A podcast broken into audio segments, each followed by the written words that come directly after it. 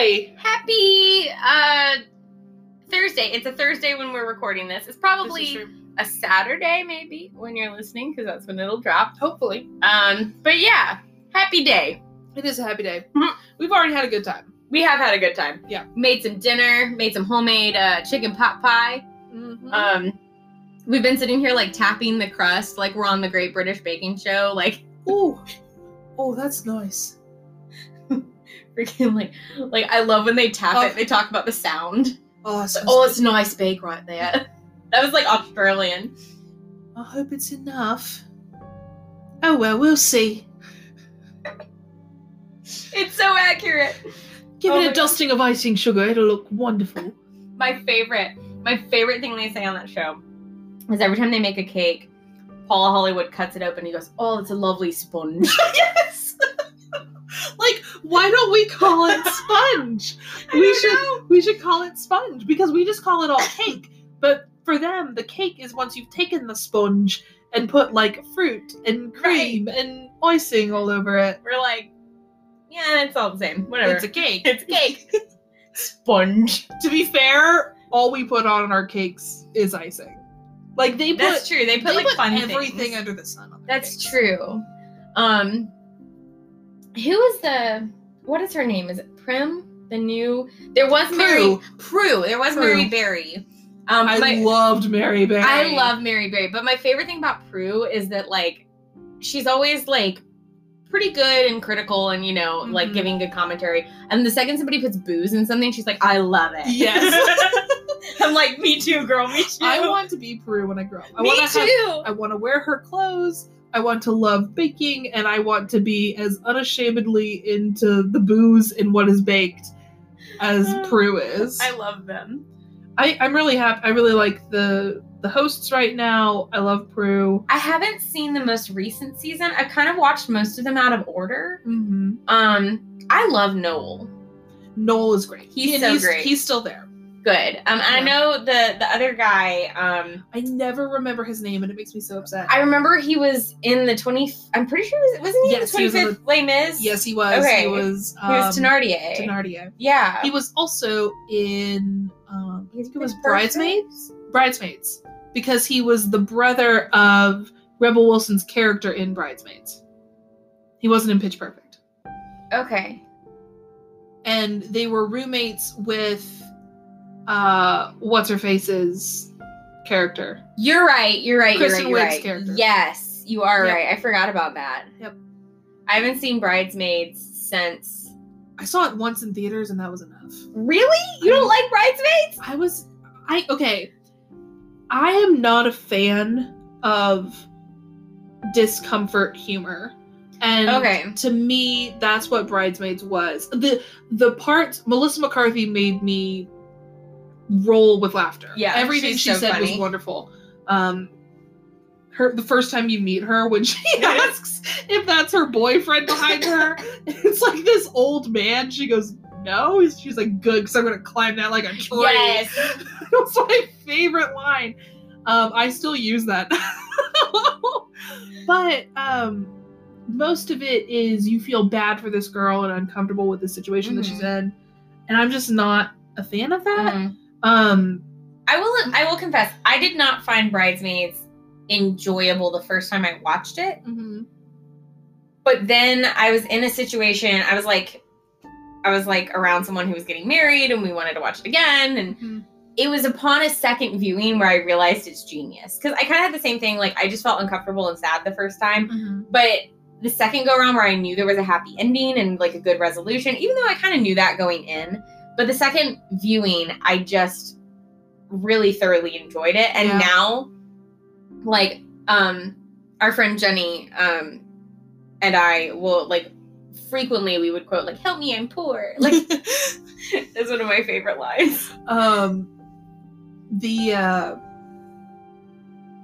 I, I I I would be willing to rewatch that one. Um, yeah, I don't know the. The, the other the only other movie I can equate to like feeling that way through, and I think I mentioned this in another podcast. I remember. Um, my parents love Meet the Parents with Ben Stiller. Oh, I've never seen that.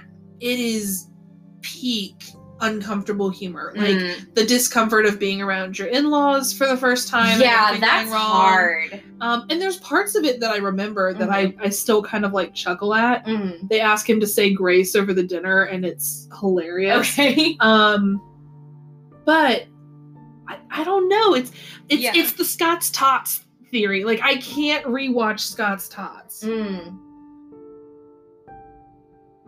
Hmm. but just the most uncomfortable episode of television. I can't do it again. Okay. I I guess that's that kind of makes sense. I I don't mind a little discomfort sometimes if done in the right way. Um I have a hard time with like National Lampoon. See, now funnily enough, I love National Lampoon. See, okay, the vacation's pretty funny, although like some of the humor like all the times where he's like hitting on the girl on the road Yeah, just makes me sad because his wife is so sweet and she deserves better. Um, like he's not hot enough to make any of that worth it, and he's not sweet enough to make any of you know what I'm saying? Like he has no redeeming qualities. yes. Um, but the the one specific National Lampoon movie that gives me so much anxiety is Christmas Vacation. I love Christmas Vacation, and I watch it every year. See, something about like Christmas being ruined or whatever just stresses me out. Mm. Like, oh my god. And it's funny cuz like I love a Christmas story. yeah, I love it. But as soon like something about just the disaster that is National Lampoon's Christmas Vacation, it just makes me nervous. But so I don't know what that is, but yeah. I don't know. So, what movie that you don't hate are you showing me this week? Tonight, I, I segue. nice job. Um tonight well before I, I share the movie, let's talk Oh, about the you're- vibe. You're right, because this is a good vibe. this is a good vibe. We are drinking red wine. It is called Apothic Dark. So if you're looking for a cheap wine, it's not so bad. I Can I, say, top you off, by the way? Yeah, as Kroger wines go, Yeah. this is a this is a nice nice a wine. pretty good Kroger wine. And then just pour a little more in here. So we Thank are you. drinking some nice, uh, yummy red wine. Apothic Dark. Apothic Dark. I think I think that's a fitting name. as yeah, I, I picked it because it felt kind of gothic, um, which seemed fitting for our movie tonight. So tonight we are watching Interview with a Vampire. Um, so yeah, um, I guess let's talk a little bit about the movie and what it's about. And um, so um, this might shock you, but this is a film where a reporter interviews a vampire. Can I be perfectly honest? Yeah. I obviously expected vampires. Mm-hmm. I don't know that I actually expected it to be a reporter It's a literal interview with a vampire. interviewing. so our main vampire is Louis, who's played by Brad Pitt, and he um, ends up giving this reporter an interview about his life. Um, Louis lived in like New Orleans, and he was a plantation owner, which has not aged well. Oh, Um, um, yeah, because he's supposed to be all sympathetic and stuff, but instead you're just like, mm, but you owned people. yeah. Um, so that part always makes me itchy because I'm like, I like you, but whatever way you cut it, that's that's really not good, Louis. Yep. Um. Anyways, uh, he meets a vampire named Lestat, and Is that the Tom Cruise? that vampire? is Tom Cruise, and Tom Cruise vampire turns him into a vampire, and then they have this kind of weird, um, homoerotic kind of relationship. Erotic's not even the right word. Uh, homo domestic, maybe. Um, they basically I think you've become invented a word, but I, I think, think it's a good so. word. um they basically become like this like old queer couple. They're like they're like two vampire queens, like just living their life. I just want to feed my birds. pretty much they end up like adopting a little girl vampire and just like Who? Okay, I know this. Who's played by Kristen Dunst. Yes, Yeah. I know that. um there's some other cool vampires in here. Um most notably is um, Antonio Banderas. He's honestly the one I'm most excited for. Oh, girl, I'm so in love with him in this movie. He walks out with hair down to his butt, and I'm like, that one. That's my vampire. He's so attractive. Um, and uh, yeah, this film is based on the novel Interview with a Vampire by Anne Rice, directed by Neil Jordan, and the screenplay is written by none other than Anne Rice herself. Mm. Um, and this is the part where I'm going to segue into a rant about how, despite the fact that I think Anne Rice is actually a really good writer, I kind of can't stand her. Um, so of the fan fiction stuff. Yes. So for those of you who are not in the world of fandom and and are not a huge nerd, um, Anne Rice. So on the internet, you can find fan fiction. So anything from you know rewritings of a story with a different spin to a completely different story using characters that are uh, popular. You know alternate universes with those characters where instead of being vampires, uh, you know, Lestat owns a bakery and Louis owns a flower shop, you know, Mhm. that one. Um, all kinds of things. I thought you were gonna go coffee shop AU, but Oh, yeah, I guess it kind of, sometimes it's the coffee shop and the florist instead. Um, but yeah, that's definitely a thing. Um, so anyways, there's lots of, of creators out there that are like really flattered by fan fiction. Like the, the, um, company that produces the Dragon Age games are like, not only do we love that you're writing fan fiction, but the writers of this entire uh, video game, we're gonna write fan fiction too under like pseudonyms, and you'll never know what it is, but it's actually canon. See if you can find it, and they like play with the fans. They're like yeah. reading fan fiction and enjoying it. And then there's Anne Rice. Anne Rice like went on the internet, found out a few people were like, "What if Louis owned a flower shop?" And they were like, she was immediately like, "Oh, this can't happen." And started like suing these like literal teenagers and like 20 something year old fangirls. And pretty much anytime her work gets used for fan fiction. Now, fan fiction is free. That yes. You yeah. cannot sell it. It It's is not it's not published copyright. it's not infringement. published, but it's also protected to some extent because it's it's transformative. Mhm. Unless you're Anne Rice, in which case she will do everything in her power to make sure that you are destroyed for every penny in your pocket. Mhm. So that's my rant. Um, love Anne Rice as a writer, can't stand her as a person because I just feel like if the battle that you really want to pick is to come after like a 15 year old who thought your vampire Who liked was your work? who liked your Yeah. work and thought your vampire was cute and wanted to like write a silly story about him being in love or something. Like, if that's the hill you want to die on, I think that's really silly. I I hope that if I if I become a creator one day, like the reality is someone will write if, if you become a prolific enough writer, someone will write some piece of fan fiction that you yourself won't like. Yeah. But that do- why does that matter? No, it doesn't know, matter. And you could argue that it was a different time like this this was you know baby internet Yeah, this was like the 90s. yeah but even then and, and maybe maybe she felt like if she could stamp it out then she actually had a chance to the reality is now it's so prolific you don't have that opportunity now it's protected in a way that I don't think she could get away with it. no Um, but um, I do find her like George R. R. Martin doesn't like fan fiction, but he's just like, um, I don't really think that it's my favorite. But I guess write it if you want to. And Yeah. I'm like, I can respect it. I understand people not liking people taking liberties with their work.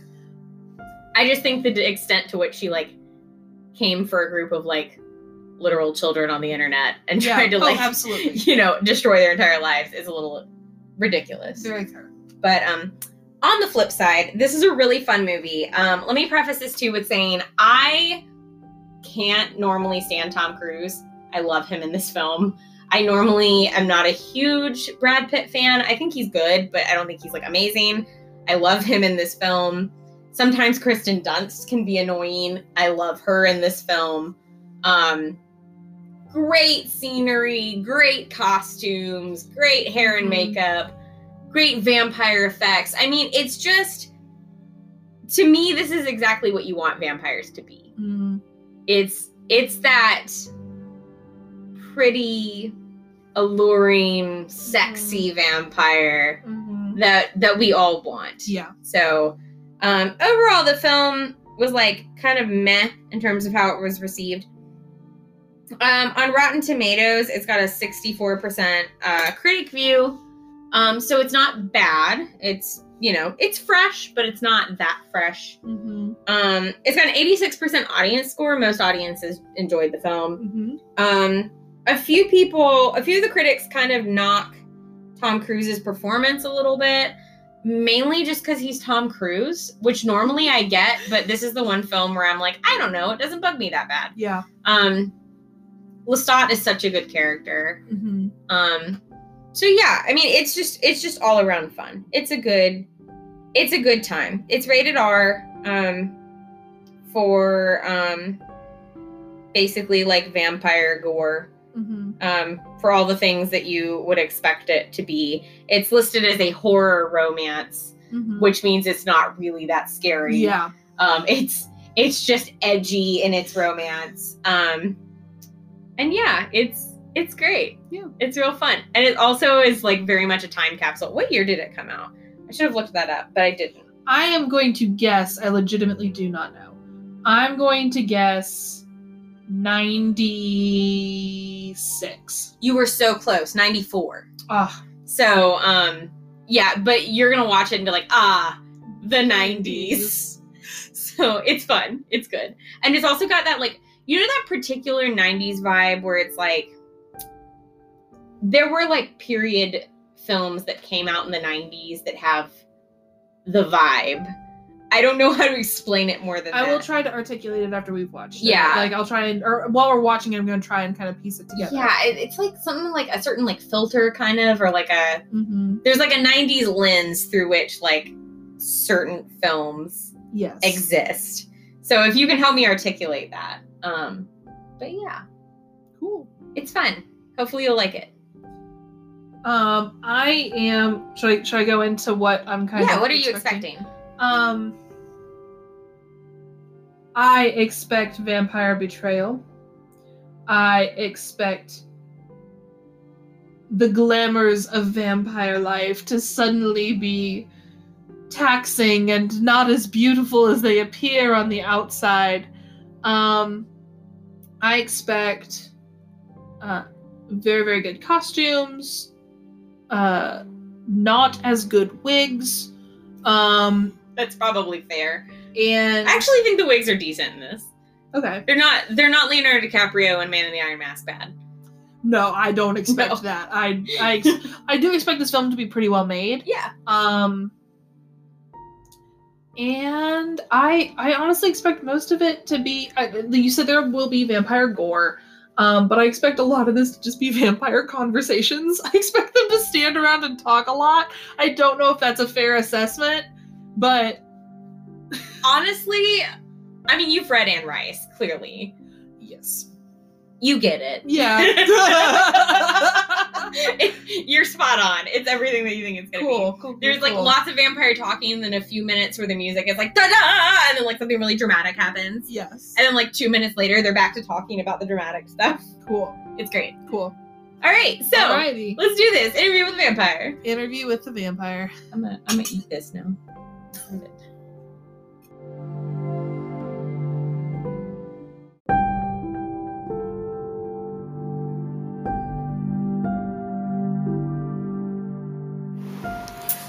That was that was a thing at That- the time. That was a thing in a time. So what were your thoughts?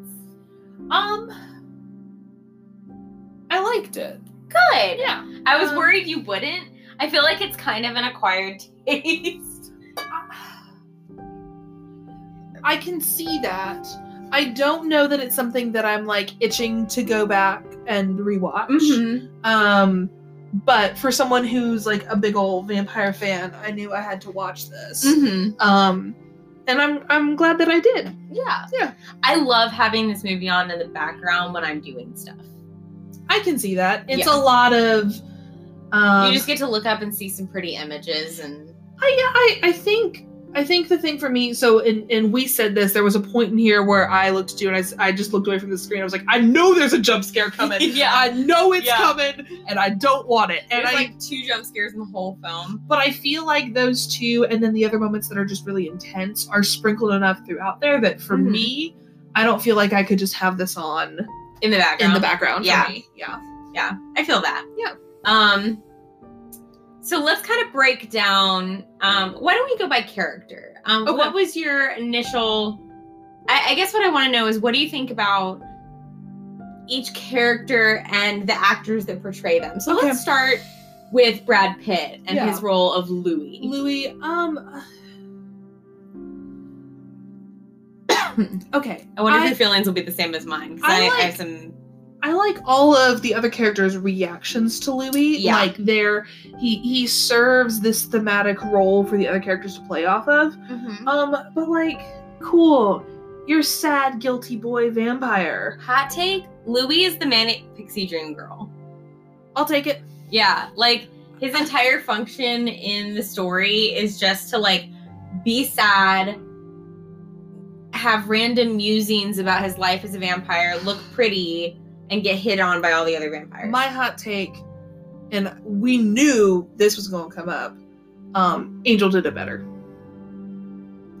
I think Angel did it a hundred times better. I think you're probably right. Now, to, be, I to be fair, Angel had two series worth to do that, Mhm. and, and it, it was not always done well. right. Um, but but Buffy is like my favorite show of all time. By the way, um, I'm huge, huge fan. Um, I guess you know he he feels so guilty for what he is and what he wants, rather than what he does. Are we talking about Louis? I'm sorry, I'm talking. I'm talking about Louis. I flip, I'm sorry. I realized I didn't clarify that well. Okay, so we're talking about Louis. Louis, I did not clarify that well at all. My brain went there, not my mouth. No, you good. Um, Louis hates so much for what he what he is and what he Mhm. desires, but not what he does. Yeah.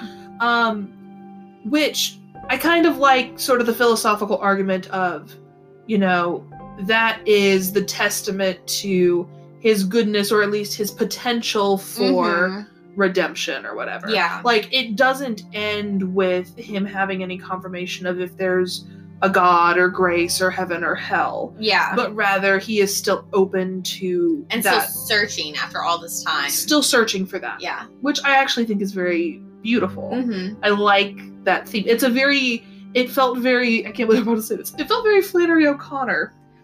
Um You know? you know the the potential for redemption being the most important thing. Yeah.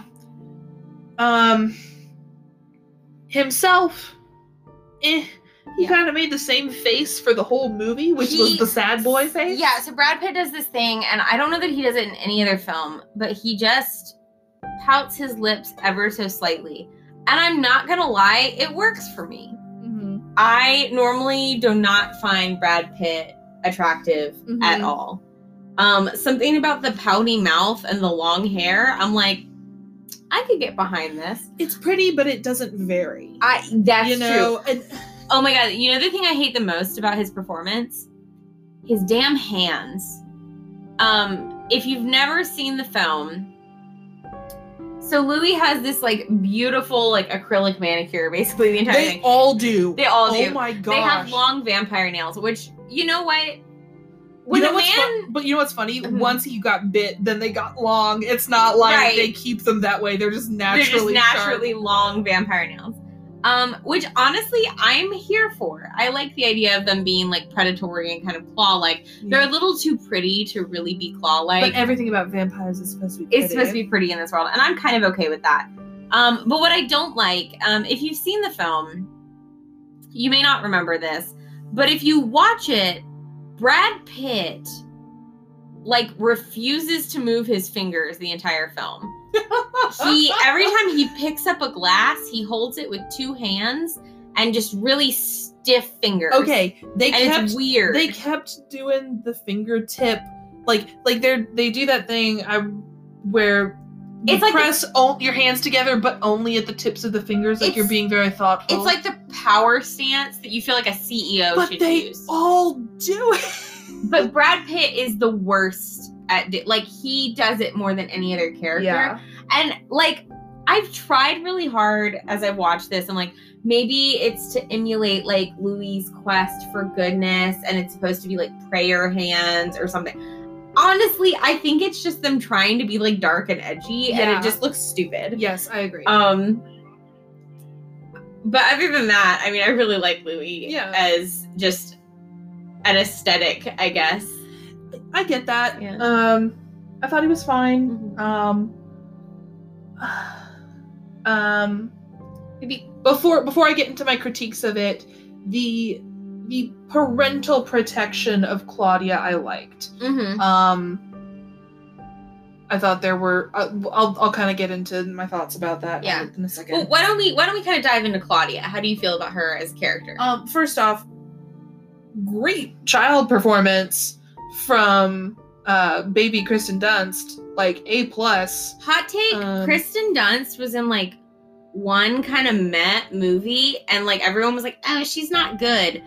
She's a great actress. She's such a good actress. She's everyone needs to sit actress. down. You know, I will eventually put Marie Antoinette on this list because I really liked the Marie Antoinette movie. I didn't like it when I saw it, but I feel like I was maybe too young to see it, and I didn't understand what it was trying to Yeah. do. Yeah, Um, so I'd be excited to see it again. But you know, like I mean, I, I mean, this is silly, but like she's a really great like child actress again in Jumanji. Yep. Um, honestly, like she really held down the fort as Mary Jane and Spider Man. Oh yeah. You know, and a lot of people like I've heard a lot of people make fun of the like "Go get him, Tiger." Yeah, it's a terrible line, but That's you know not what? her fault. She delivered it to the best of her ability. It was just a bad. She just got dealt a bad. I need to make a list of terrible lines delivered by honestly not bad actors. What was the one? There was one in here that we laughed at. Oh, this was mine. It was uh it was it was May flights of devils sing Yeah. you- Good night, sweet prince. May flights of devils sing you to your rest. I was like, come on. Yeah, that's Claudia I, I that. turned I turned to live and just said boo boo. I was like Statler and Waldorfing It's the so whole thing. It was dumb. It was terrible. It was pointless. I loved it. Nope. Um, I, I still was like, no, that No, was it just was just- bad. It was just bad. Um, but all that said, I I loved her performance. I actually really liked her character and loved the concept mhm. of, you know, aging but not changing and what that does to you psychologically. Yeah. Um I was fine with her, you know, being being enamored with Louis Mm-hmm. um, and her kind of towing some of those lines. Um, I felt like my my only gripe with that character arc was that you know she she kisses Brad Pitt, and then immediately after we go into the whole scene where they're kidnapped and taken away, she dies. she dies. Spoiler alert: She dies almost immediately after. yeah, and so, and I feel like that's the only way to do that Mhm. without having his character be like you know put a foot down and say no yeah. or um you know or or else it treading into something inappropriate It's um, almost too much. i yeah I, it It probably is too much, but I think the thing that's nice about this film is that you can forgive it for a lot of its sins because the characters are all vampires. So you're like not expecting to hold them to the same moral code Yeah. because they're monsters. They're literal monsters. yeah and i feel like when a lot of people talk about the vampire genre Mhm. i mean so so using that same mindset on you know the opposite end of the vampire genre that was at least for me my mindset my my mindset growing up reading twilight when i was in 8th grade and i thought it was the pinnacle of literature Yeah. um you know i was like it's fine that Edward's killed people in the past. He's a vampire. Yeah. He's really good something. Yeah. And so, you know, anyone can take that and say it's problematic. Um, but I kind of feel like of all the classic monster genres, Mhm. the vampire is the one that gets used to like explore, you know, actual really dark um I mean, mental things. Yeah, So, vampires are always there, I think, for us to explore sin and transgression. Yes. Like, whether it be violence or sexual or a combination of the two, Yeah. the vampire kind of serves as like a fictional and safe way, I think, for people to explore like what does it mean to be good? Yeah. What you know, like like when is murder justified? You Yeah. know, uh, these kind of deep questions that are really uncomfortable. I guess that's part of my thing with why right at the uh, right at the end it started to feel a little uncomfortable because I always inherently associate vampires with desire and sins of Mhm. desire. Um I will say even at the end I never felt like Louis was moving in that direction. Um but I don't know. I, I don't know why I have this like there's still that little part of me that's like, Mhm. er, no. Um, it's, and maybe it was because when at the end he was like, I've been dead since she was gone. Like, I, I kind of really hoped that there would be something about him moving on Yeah. or something, but there wasn't. Yeah, I agree. And I think the thing about Louis is I think Louis is kind of a narrative about the thing is is what makes this story different to me than a lot of vampire stories is that this one's really preoccupied on kind of like the idea of toxic relationships and Louis is kind of the perpetual victim. That was honestly what I was about to get into. The, Yeah. That's the theme I like explored the most in this. Yeah, it's the thing that's interesting about Louis is Louis kind of a case study in like what happens when someone who has been traumatized refuses to move on their, from their trauma. Mm-hmm. Like Louis needs to go to therapy, Mm-hmm. but he won't. He's too codependent on Lestat. He's too codependent on um, Claudia. Yeah.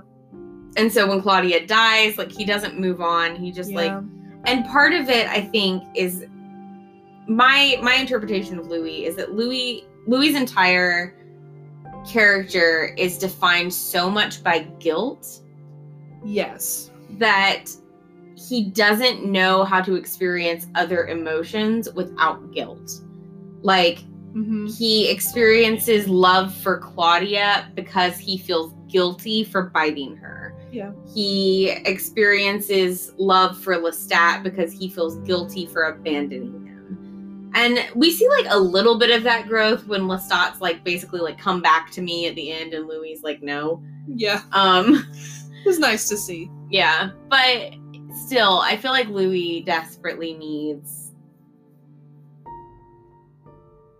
Louis just needs like a warm blanket, some hot chocolate and a nice therapist. Yeah, I I really wish a different interviewer had found him. Yeah. Like I I was I was 100% with with Louis at the end of this when Mhm. he was like, "Did you not listen to us? Did you learn nothing? You learned nothing." Um I yeah, that that just drove me insane. Yeah, that was Um, definitely not fun. So that's my thoughts on Louis. That's my thoughts on Claudia. So Claudia, in short, great performance, fascinating character. Yeah. Um, got a little, little uncomfortable at the end. Just little yeah, uncomfortable. just a little. Um, Um, Lestat. Lestat. okay, so I actually have have thoughts here. Um, yeah, I actually, I'm I'm like you. I'm not usually a big Tom Cruise fan. Really enjoyed this Tom Cruise performance. Isn't it good? The crazy worked. yes, and it did. um the, the other thought that i had um so so there was a part where you said this is my favorite part and it was the part where he gets back into the house after they've tried to kill him Yes. and there's the billowing gossamer curtains and he plays the piano dramatically, it's so good and then the gossamer curtain blows back in the wind, and you see his disgusting swamp, nasty face the- after being almost killed. The motif of seeing him through translucent curtains was great in this movie. Yes. Um, but can I? So honestly, um, I was like, he's got that one cool scene. These he can fly, which was great. I was kind of upset that the vampires didn't fly more. Yeah. Like, why didn't I agree. Louis ever fly? Come on, because man. Louis depressed. because he's too sad. He He, can't have, have fun with his thoughts. vampire powers. he doesn't have enough happy thoughts to get up off the ground. Did Yeah. you not watch Peter Pan? You're right. Um, unlike that other guy who danced on the ceiling of the tunnel, which That is is adorable. my scene. favorite scene. Even Very more cute. so than the Lestat one. So, so I loved that scene with him, and then of course he's gone for most of the movie. Mm-hmm. And sure enough, he, you know, Louis comes back and you know says, "No, I'm not gonna come back to you," and then leaves. But I had no idea how this film ended. Uh huh. no idea whatsoever. And so when the interviewer runs away and he's driving down the bridge, I was spending this whole time going, okay, there's there's no way nothing's going to happen to him. Mm-hmm. Like I I honestly wondered if he was going to suddenly die in or almost die in a car crash or almost die in a car crash and maybe the story would never get out. the story Yeah. would never get out or and it'd be something about how death can strike whatever or maybe you know armand was going to show up and, and kill Mhm. him or maybe uh louis was going to suddenly be in the car and be like no let's talk some more that was going to lead into the second one Mhm. Did not see lestat showing up Uh-huh.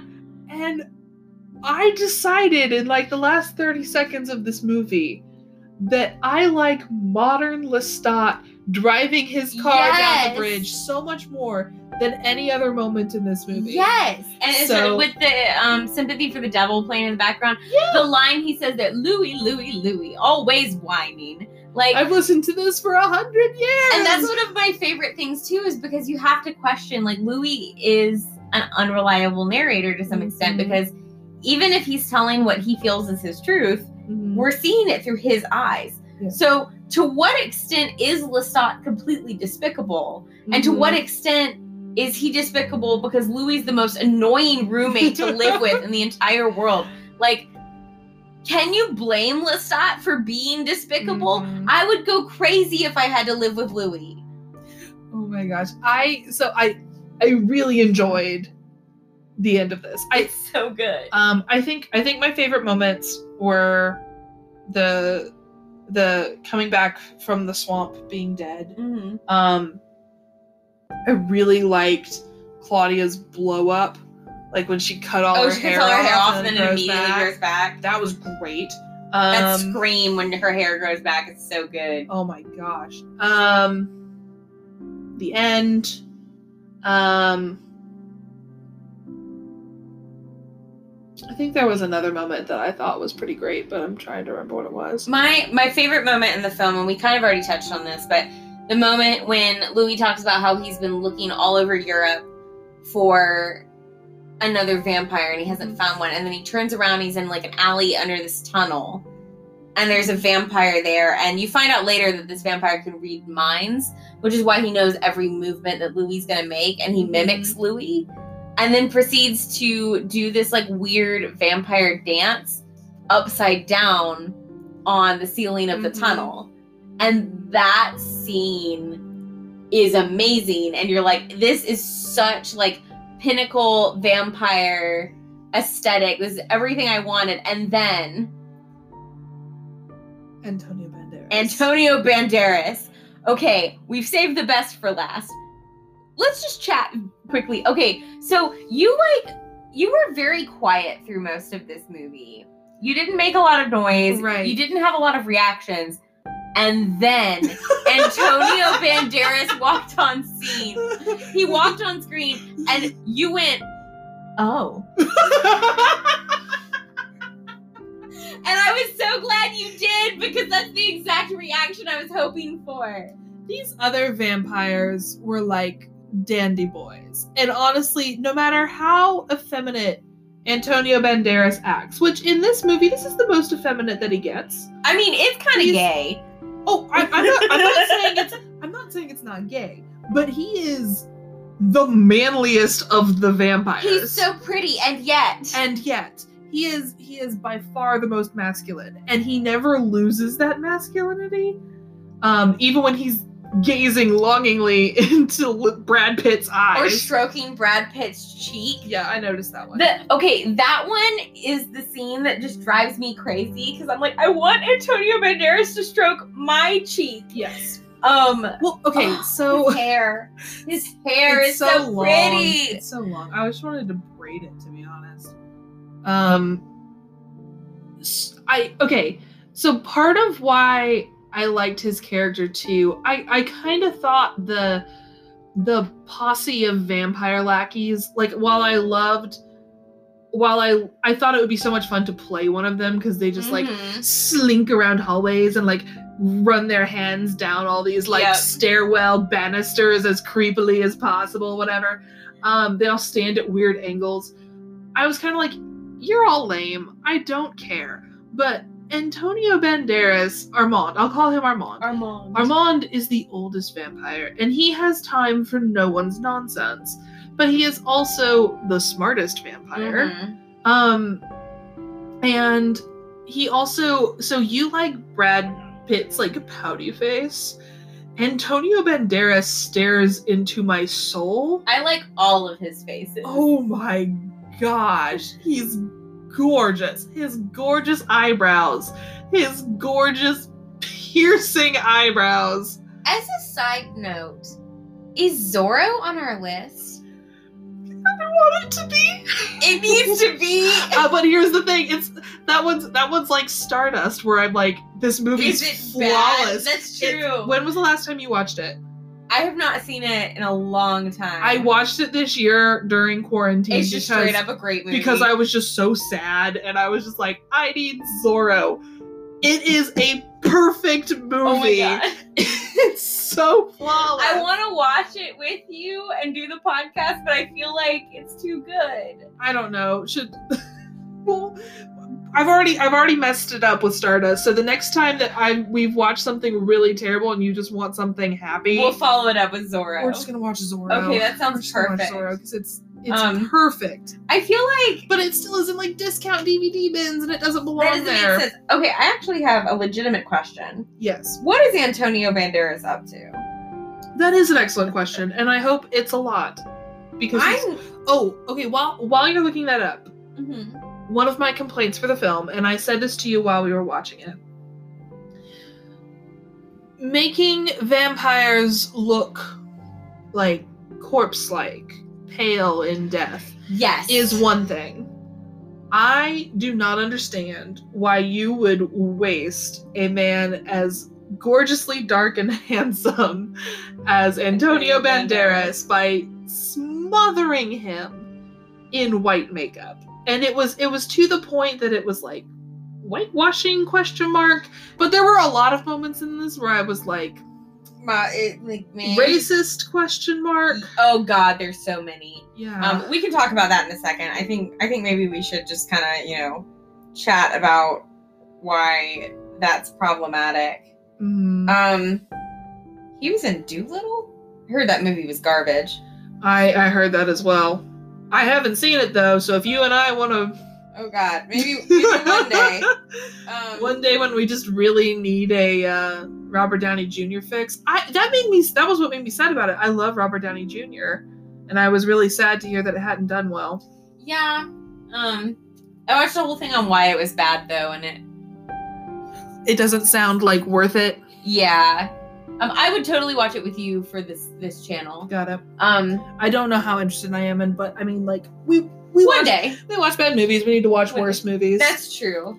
Um, so let's go ahead and talk about some of the things I guess we didn't like about the film yeah. while we're here. Um, so you mentioned Antonio Banderas being like almost whitewashed because Yeah. that's the thing is like there's this idea that you know vampires have to be pale because they're supposed to look like death. Um, which like I'm gonna get nerdy. Um, but if you go back in the vampire like mythos, um, Mhm. vampires were not pale until basically Bram Stoker.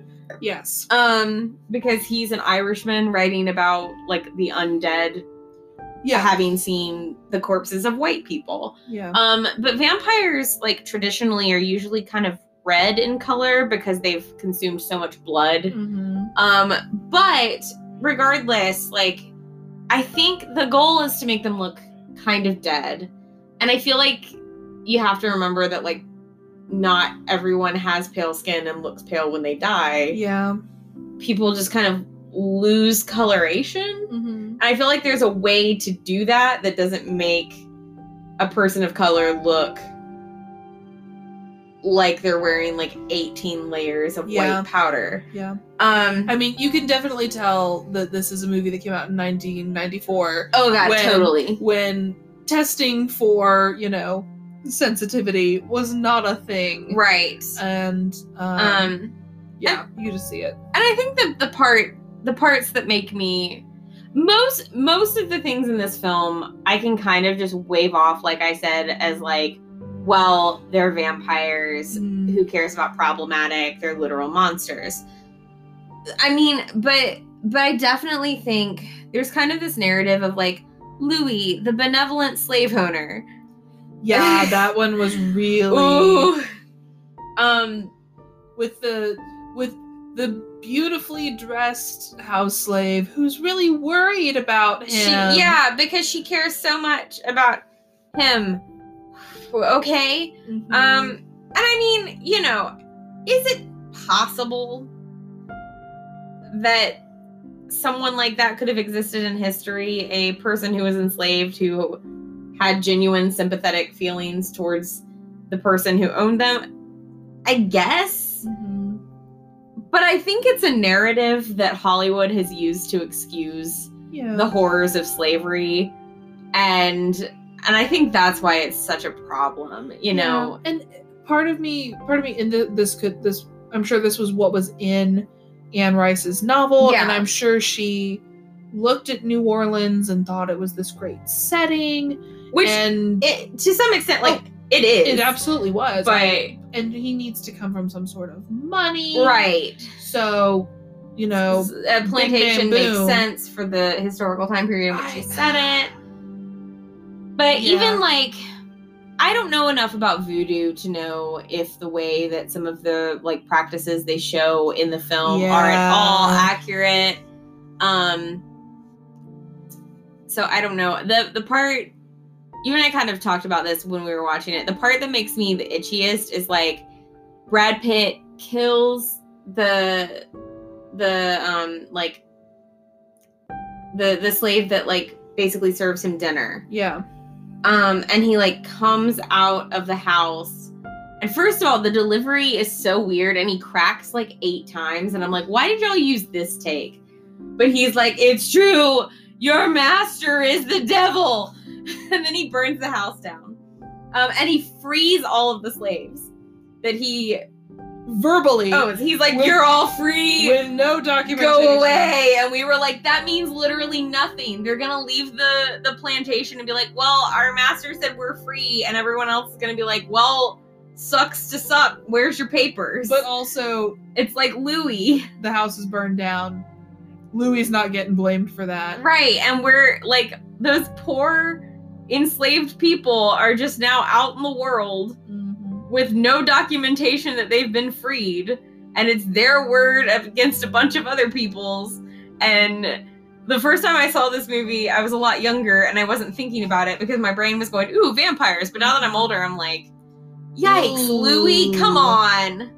He's like he's like I don't want to take human life. And I'm like you literally own people yeah so if that has not aged well. if that were used as a way to like explore monstrosity or like, hypocrisy maybe. Yes that would be that would be fascinating but it's just that they don't do anything with it. No um yeah so I, I don't care for that. I don't I, i'm trying to think i don't think i have anything else in the problematic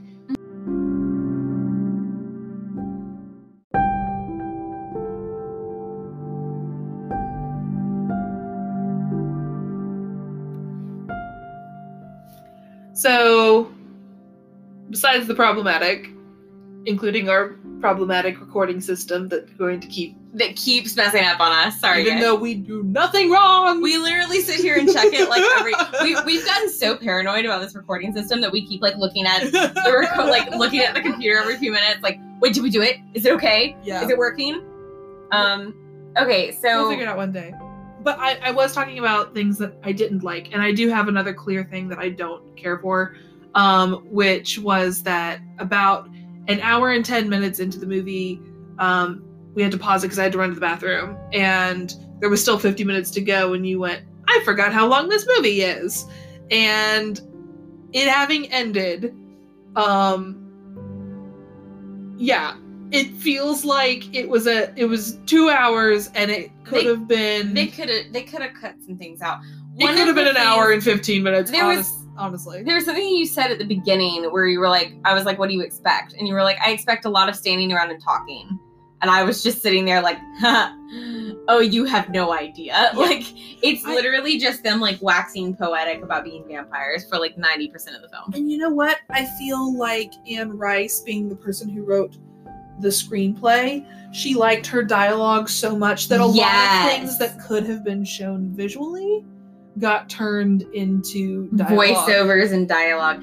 Hot take novelists should not write screenplays of their own novels. the only person who's done it well is william goldman and i will but i will attest to that but part part of why he did it so well is because he recognized hey my book functions in a certain way Mhm. and i'm gonna toss out the way that it functions yes because film is a different medium Well, he had already written screenplays before he wrote the novel. so he he understood yes. the different medium and i'm not saying that people who write novels can never write screenplays i mean decidedly that's not true yeah, neil gaiman has successfully written several screenplays that's true. um But it the ones who do it well are the ones who are not so enamored with their novel. And I think Mhm. based on the conversation we had earlier, we know that Anne Rice, Anne Rice is is very enamored enamored, with with her her, own own writing. um then you can translate it well if Mhm. you know what to cut and translate into visuals. And that just didn't really happen here. Um, so I, like looking back on it, I remember things that happened, but there's so much like time in between each of those events that is just lots of conversation. Yeah. Um, and 90% of it is so I would say all those other scenes, 50% is conversation and the other 50% is Louis like walking down the street with like a sad expression. so many crane shots of him walking down. One was really shaky. And oh, it like gave me a headache. me. Yeah, that's a terrible shot. So bad. Um, and then he like eats a bunch of rats and cries, and that's Oh the my movie. gosh. we had only one shot of him eating a rat, but instead, I think I watched like 20 rats die. There's so many shots of him eating rats. Oh it's not even funny. it, mm, yeah, I was not God. not a fan. Yeah. Um, so so yeah, if, if this movie got trimmed down, um, and the, the beats that are there work.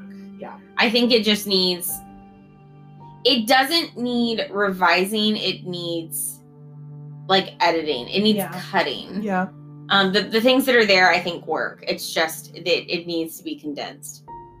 So here's the other thing that I felt while watching it. Um, you know, this is this is pre um, CGI backgrounds, um, and we're we're kind of living in the era of like you know being able to explore a lot with that. Instead of Mhm. filming on green screens or blue screens like filming in places where you have like the high definition you know panels in the background. So we can make sets seem much bigger. Um and i don't so i don't know if this is just me watching a film from before that time period and feeling this way but everything felt very claustrophobic and soundstagey. The sets were were gorgeous and were well done, but like I think back to like us watching Bram Stoker's Dracula, which is also very clearly filmed on a soundstage. Mhm. But I felt like I was in so many different places, and the world was very big. And when you're in London, you feel like you're in an actual city, whereas like this New Orleans feels very tight. Well, and this New Orleans, honestly, aside from a couple shots that were like Perry and its beauty, like all the scenes in Paris could have been in New Orleans, and all the scenes in New Orleans could have been in Paris. Yep. So, um, The only place that unfortunately felt really clearly established and widely established was San Francisco. And this to me is the thing that I hate the most about the film. This setup before we see Louis, like the introduction to the film is like five minutes of like melodramatic music playing while we pan over San Francisco. And I was sitting there like, are we watching an Interview with a Vampire or is this the room? we started chanting as it went across the bridge. Go, go, go, go, go, go, go. Every time I see this movie, I'm just like, uh, Tommy Wiseau, are you there? San Francisco. Oh my god. If Tommy Wiseau is a vampire, that would totally make so much sense. Oh, you've never heard that theory before? I've heard that he's a space alien theory. Oh no, a lot of people think he's a vampire. he's something. Oh my Um honestly that would check. That would make so much sense if he, he was Oh my Yep. god. Yep. I bet he saw interview with the vampire and was like, Oh, we need to we need to remake this movie and set it in I an would- apartment in one I- room. I would watch Tommy Wiseau's adaptation of Interview with the Vampire. Everything's the same except for instead of Antonio Banderas playing Armand, It's it's Tommy Tommy Wiseau. that would change the movie so, So dramatically. Oh my gosh! But what if? But what if Greg was Louis? oh my god, I need this film right now. Um, would that mean that? Oh hi, Louis. she's kind of young? But I guess okay. Here's the question: Who would be Claudia? Would it be? I feel this might be weird, but I feel like it'd be Denny. oh hi, Claudia. We're watching. We have to watch The Room on this channel. Oh, at yeah, some absolutely, Point. At some point. I need it soon. I love that Oh. movie. It's so bad. Um, So I, I have to be honest. I think that's pretty much all of my interview with the vampire thoughts. yeah, it's So it's it's fun. What what is your final rating? How do you feel? I would give it um four to four and a half out of six flaming coffins. Okay, Yeah. okay, that's not terrible. Yeah. That's not terrible. Um, I would probably give this. Um, hmm, what would I give this? Um, like fourteen out of twenty uh raggedy dolls. Oh god. I okay, I didn't mention that. That part's gross. Dolls So, fun trivia fact about me. Uh my very first job was I was a doll hairstylist at American Girl. Oh, I forgot about that. Yeah. Um, wonderful job. Absolutely fantastic. Recommend it for anyone who gets the opportunity to do it.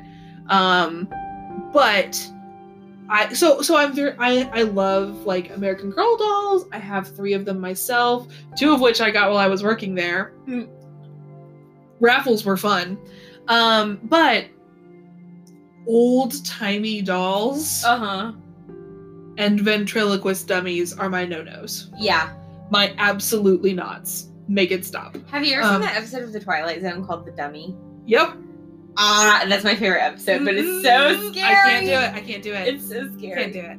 Um, I, uh, so so that was a thing. Oh, I love I love how I feel like if you're if you're, someone is new to learning about symbolism, you show them this movie and be like, okay, let's find two symbols in the movie.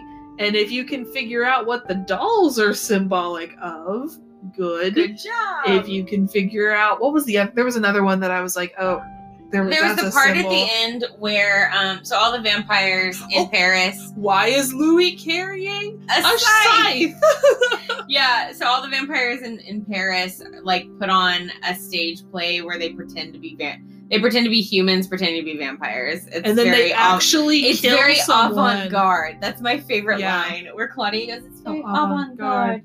Um, Oh, there was a lot more full frontal nudity in this than I thought there would be. yeah, I I kind of kind- forgot to give you that heads up. I kind of thought there would just be boobs. There's a lot more than that. There's definitely a lot more than that. Um, but yeah, so Louis shows up with the scythe and kills everybody, and it's like, ha, it's symbolic. He represents death. yeah, it was. It was a, the symbolism was a little A heavy. little on the nose. A little on the nose. The, Um, the doll thing I was actually okay with. Yeah. I was like, cool. Yeah, but uh yeah. So I'm I'm glad you at least in part enjoyed it. Yeah. It's it's it's a fun one in its own right. And Yes. and it was supposed to be the beginning of a series and I can't remember if the series didn't happen or if it happened and it flopped. But if there's a if there's a movie called The Vampire Lestat, I've never seen it. Right. Um so yeah, but this one was fun. Mm-hmm. So, on that note, what are we watching next? Well, you you threw down the gauntlet. You said you wanted something bad, and I am going to thoroughly enjoy this next movie, but I Oh, don't no. think you will probably not. because it's Aquaman time. Oh no! I like Jason Momoa. Everyone likes Jason Momoa. Jason Momoa could slap me in the face and I'd say, "Thank, Thank you, you, sir." sir. May I have another? He could slap my mom in the face, and I'd be like, "It's Jason Momoa." God, I'm just kidding, mom. I love you. I can already tell you I'm gonna hate this. Um, because you know I. So we talked about this last week when my mom was like, "Just watched Aquaman, worst movie ever." Lol, and I'm just like, ah. Lizzie, funny story. My mom just watched this really bad movie. She said it was. She said Aquaman was terrible, and immediately your eyes lit up, and you were like, "Oh!" we watch an Aquaman. And I was like, "I shouldn't have said anything. No, I shouldn't have said anything. Too late." Uh, Is it bad? This is the first one where I'm like, I really hope you don't like this. I'm probably Just- not gonna like Just it. because I want to watch you suffer through one. Can I? Okay, so hot take. Um, in terms of like Marvel movies, mm-hmm. I have not cared for several of the like last Marvel films that came out. I think that's fair. Um, I didn't like Infinity War. Everyone was like, "It's so good." I was like, "I hate this movie." Um, I don't know. So like thinking about those Did, being did you like, feel like that about Endgame too, or just Infinity War? more so Infinity War, Right. Um, I felt like Endgame was super flawed.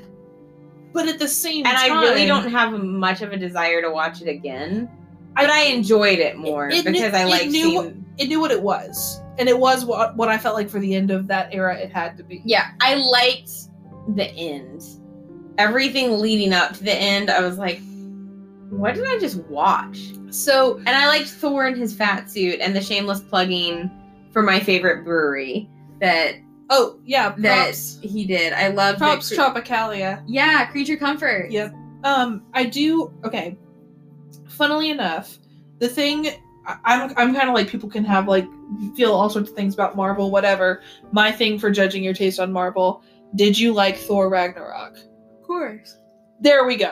That's that is all I need to know. Yeah. If I meet someone who says they didn't like Thor Ragnarok, that's when I'm like, Can I actually Okay. can I actually tell you something that is interesting? The first time I saw Thor Ragnarok, I didn't like it, mm-hmm. Which was funny because I, I didn't realize I couldn't put my finger on what I didn't like about it. Um, and then I saw it again and I realized that I never disliked the film. I just was confused because Thor as a franchise has changed tones so many times. Yes. And when I first saw it, I didn't know Taika Waititi's work, and I was like, I feel like it's just trying to be Guardians of the Galaxy. And then I went back and watched Taika Waititi's work. Which, speaking of which, if we don't watch What We Do in the Shadows, like Oh, Toronto, We absolutely will. we have to. But um, I think watching it again after I had seen his other films, I was like, oh, just kidding. This is a masterpiece. and I, I didn't hate it. I was just confused. yes. Um, so yeah, I, I did love Thor Ragnarok, but um, I have not liked almost any DC movie that's come out. Wonder Woman was good. It still is not incredible. Oh, see, I love good. Wonder Woman. It's like really a good. The things that it does well, it does really, really Yeah. well. Um, but We'll talk Aquaman. we'll talk Aquaman.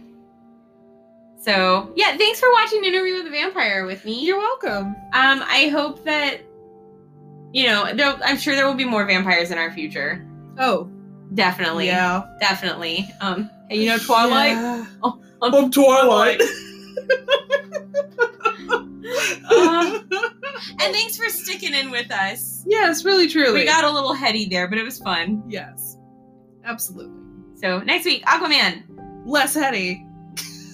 Bye. Bye.